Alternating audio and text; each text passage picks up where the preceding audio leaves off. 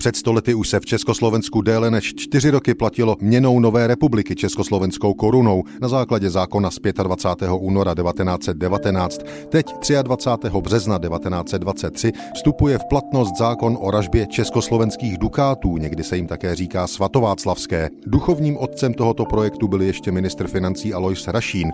Výsledku svého snažení už se ale nedožil, zemřel na následky atentátu 18. února 1923. Stát ale v předjaří roku 19 1923 vše urychlil i na jeho počest. Svatováclavský nebo československý dukát byl zlatou mincí, která ale nebyla zákonným platidlem, neměla určenou žádnou nominální hodnotu, užívala se za první republiky jako mince obchodní na základě tržní nabídky a poptávky. Dukát vážil bezmála 3,5 gramu a byl prakticky kompletně ze zlata.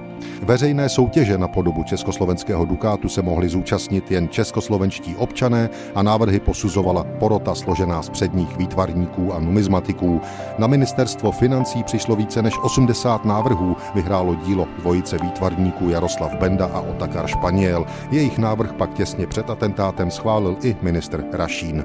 Razilo se ve slovenské mincovně v Kremnici a během let 1923 až 39 vznikaly tři typy československých dukátů. Dukát jubilejní, dukát jednoduchý a dukát dvojitý pamětní. Vše na základě příslušných nařízení vlády.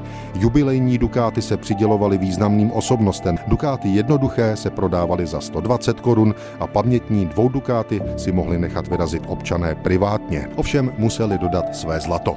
Skutečná éra československého dukátu pochopitelně skončila v roce 1939 se zánikem republiky.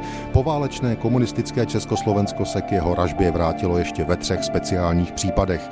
V roce 1951 jen pro zahraniční zájemce, v roce 1968 k 50. výročí vzniku republiky a v roce 1973 k miléniu pražského biskupství. Běžný občan se ve všech třech případech dukátu neměl šanci dostat. Po roce 89 se razilo ještě dvakrát v letech 2014 a 2018. O ražbě svatováclavských nebo československých dukátů rozhodl zákon z 23. března 1923.